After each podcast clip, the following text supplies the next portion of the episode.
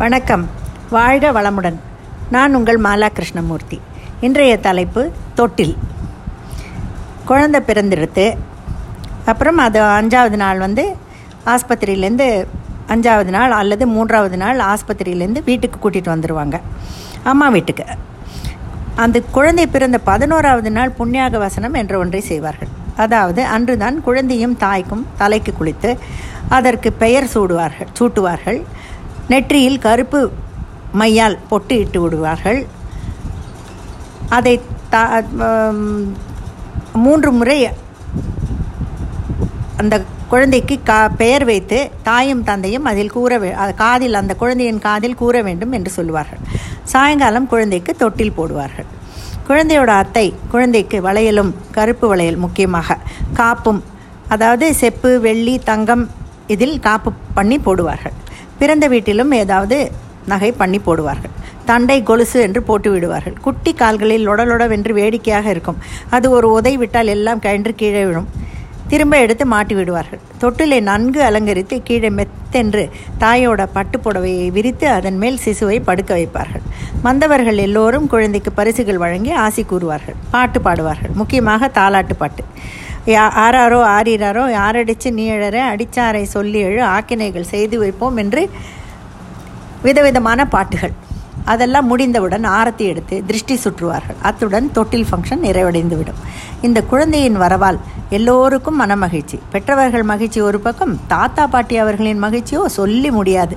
இதில் அத்தை மாமா சித்தி என்று எல்லா உறவுகளையும் ஒன்று சேர்க்கிறது இந்த புது வரவு. எல்லோரையும் மகிழ வைக்கிறது. குழலினது யாழினது என்பர் தம் மக்கள். மழலை சொல் கேளாதார் என்று வள்ளுவர் கூட இந்த மழலை செல்வத்தை பற்றி மிக அழகாக சொல்லியிருக்கிறார். சிலர் இந்த தொட்டிலுக்கு அடியில் நெல்லை பரத்தி அதில் குழந்தையின் பெயரை கையால் எழுதுவார்கள். கண்ணின் மணியே வா கற்பகமேவா கண்ணின் மணியே வா உன்னை பெறுவதற்கே உலகில் என்ன தவம் செய்தேன்? கன்னத்தில் முத்தமிட்டால் எனது கருத்தில் இனிக்குதட தாலோ தாலோ தாலோ தாலோ கண்ணின் மணியே வா. வாசனை தைலமிட்டு உனக்கு மஞ்சள் நீராட்டி. மையிட்டு பொட்டிடுவேன் அழகில் மயங்கியனை மறப்பேன். அம்புலி காட்டிடுவேன் உனை நான் அள்ளி அணைத்திடுவேன். கண்ணே உனக்காக உயிரையும் தந்து மகிழ்வேனடா. தாலோ தாலோ தாலோ தாலோ இது என் மாமி அவர்கள் தொட்டில் போடும்போது பாடிய பாட்டு. எனக்கும் அவர் சொல்லிக் கொடுத்தார். இதை நான் என் பேத்திக்கும் பாடி தொட்டிலில் ஆட்டிக்கொண்டே தூங்க வைப்பேன். அவள் தூங்கும் வரை இந்த ஒரே பாட்டை பாடிக்கொண்டே இருக்க வேண்டும். இந்த தொட்டிலோடு ஒரு பெரிய கயிறை கட்டி விடுவார்கள். எத்தனை நாய் நின்று கொண்டே ஆட்டுவது? கையும் காலும் வலிக்குமே? அதற்கு தான் இந்த கயிறு. படுத்துக்கொண்டே தொட்டிலை ஆட்ட வசதியாக இருக்கும். குழந்தை கொஞ்சம் பெருசானதும் அதாவது ஒன்றரை ரெண்டு மாதம் ஆனதும் அதை தூளியில் போட்டு தூங்க வைப்பார்கள். தூளியில் தூங்கினால் அம்மா வயிற்றில் இருக்கும் ஒரு அரவணைப்பு கிடைக்கும். அமைதியாக தூங்கும் என்று யோசித்து இதை நம் பெரியவர்கள் கண்டுபிடித்தார்கள். ஆனால் இப்போதெல்லாம் இந்த தூளி காலம் மலையேறிவிட்டது ஏனென்றால் இந்த கால குழந்தைக்கும் அம்மாக்களுக்கும் ஒத்து வருவதில்லை. லேசில் மழலைகளும் தூங்குவதே இல்லை.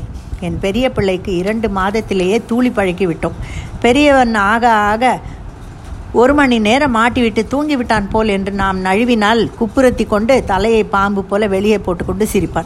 என்ன பண்ணுவது? திரும்ப ஆட்ட வேண்டியதுதான். ரொம்பவும் சிரமப்பட்டோம். மாமியார் இருந்ததால் தப்பித்தேன். அவர்தான் அவனுக்கு பொறுமையாக தூளி ஆட்டுவார்.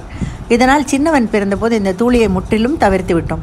பஜனை பாட்டுகள் பாடியபடி தோளில் தட்டி காலில் போட்டு ஆட்டி தூங்க வைப்போம். தொட்டில் பழக்கம் சுடுகாடு மட்டும் என்பார்கள். நல்ல நல்ல பழக்க வழக்கங்கள் குழந்தைக்கு ஆரம்பத்திலிருந்தே வர வேண்டும் என்பதுதான் அதற்கு அர்த்தம்.